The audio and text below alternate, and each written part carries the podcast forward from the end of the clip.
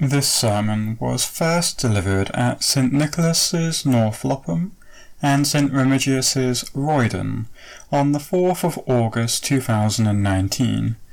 The readings were Colossians chapter 3 verses 1 to 11 and Luke 12 31 to 21.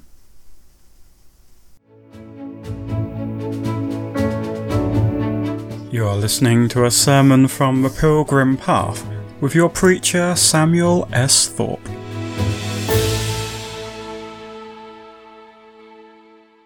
May I speak in the name of the Father, the Son, and the Holy Spirit. Amen. Our readings today each tie in closely with a key theme, a theme which is perennially relevant for Christians, as it forces us to confront a central mystery within our faith.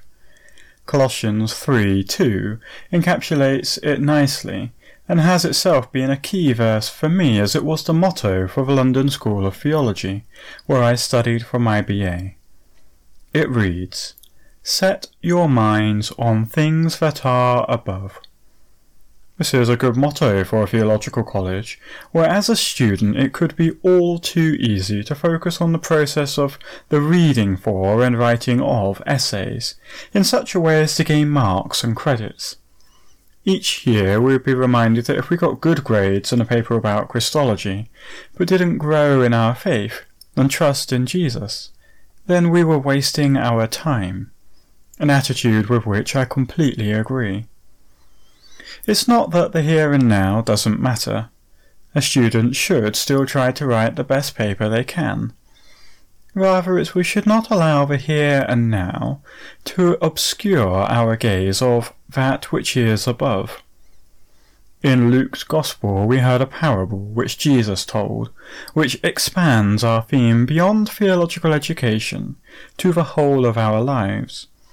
The story of the rich fool highlights the inevitability of our death. Having gained an abundance of possessions, the rich man was unable to then relax and enjoy them. Life, then, is not just about winning the game which we score by our financial value or net worth. Jesus' parable comes in the context of a man who's trying to get his brother to share the family inheritance. And the use of the parable explicitly condemns the risk of greed and implicitly says that the relationship with his brother is far more valuable than the inheritance. Ironically, if a man should be able to prioritize the relationship with his brother, he may well find that in time his brother would be more inclined to be generous with his inheritance. Our theme, our mystery which we have to confront then, is that while we have to live in the present, and indeed can do no other, we also have to live with our eyes focused on heaven. By heaven, I don't necessarily mean the new creation and the resurrection to eternal life. Again, that would be to look to the future, to hope for something better that will come along later. What does it mean to look to heaven today? Jesus' parable convicts us of its importance but it's Paul in Colossians who is perhaps more specific in what he says.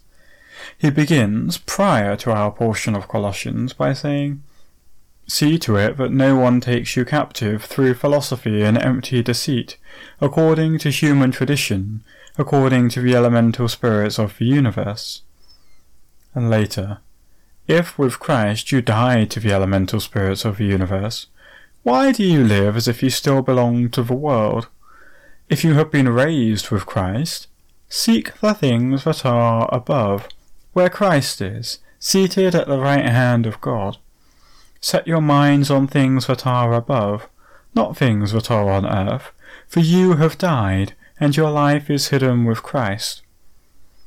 This is what it means to look to heaven. It is to keep our eyes fixed on Christ. It means to cling to the cross, to his sacrifice made once for all for the forgiveness of our sins. It means that we cannot stay in that place, wallowing in guilt and despair, or the anxious lies of death, but rather that we keep watching, as Jesus appears in his victorious resurrection, the one who has conquered death and met with his disciples in the locked room, who has had grilled fish with them on the beach, and who has ascended in the clouds, that ancient presence of God, to reign for ever at the right hand of our heavenly Father. To look towards heaven today is not to wait for a better life beyond death, though that life can be ours and will be awesome. No, to look towards heaven today is to dare to acknowledge that the Jesus we love and worship is not just for Jesus who walked the earth doing miracles and speaking wisdom two thousand years ago, and he is not just for Jesus who will return on the last day to judge the living and the dead. He is for Jesus who knows us by name. He is for Jesus who understands intimately the details of our own particular lives. And Paul says that to look to heaven is to strip off our old selves and to be clothed with the new self, which is being renewed in knowledge according to the image of its Creator. In that renewal there are two sides of the same coin. There's the ending of bad habits, of unhealthy and sinful practices of casual sex, malicious desires, and greed, which is idolatry. There's the flowering growth of holiness, of being God's chosen ones who are to clothe themselves in compassion, kindness, humility, and patience.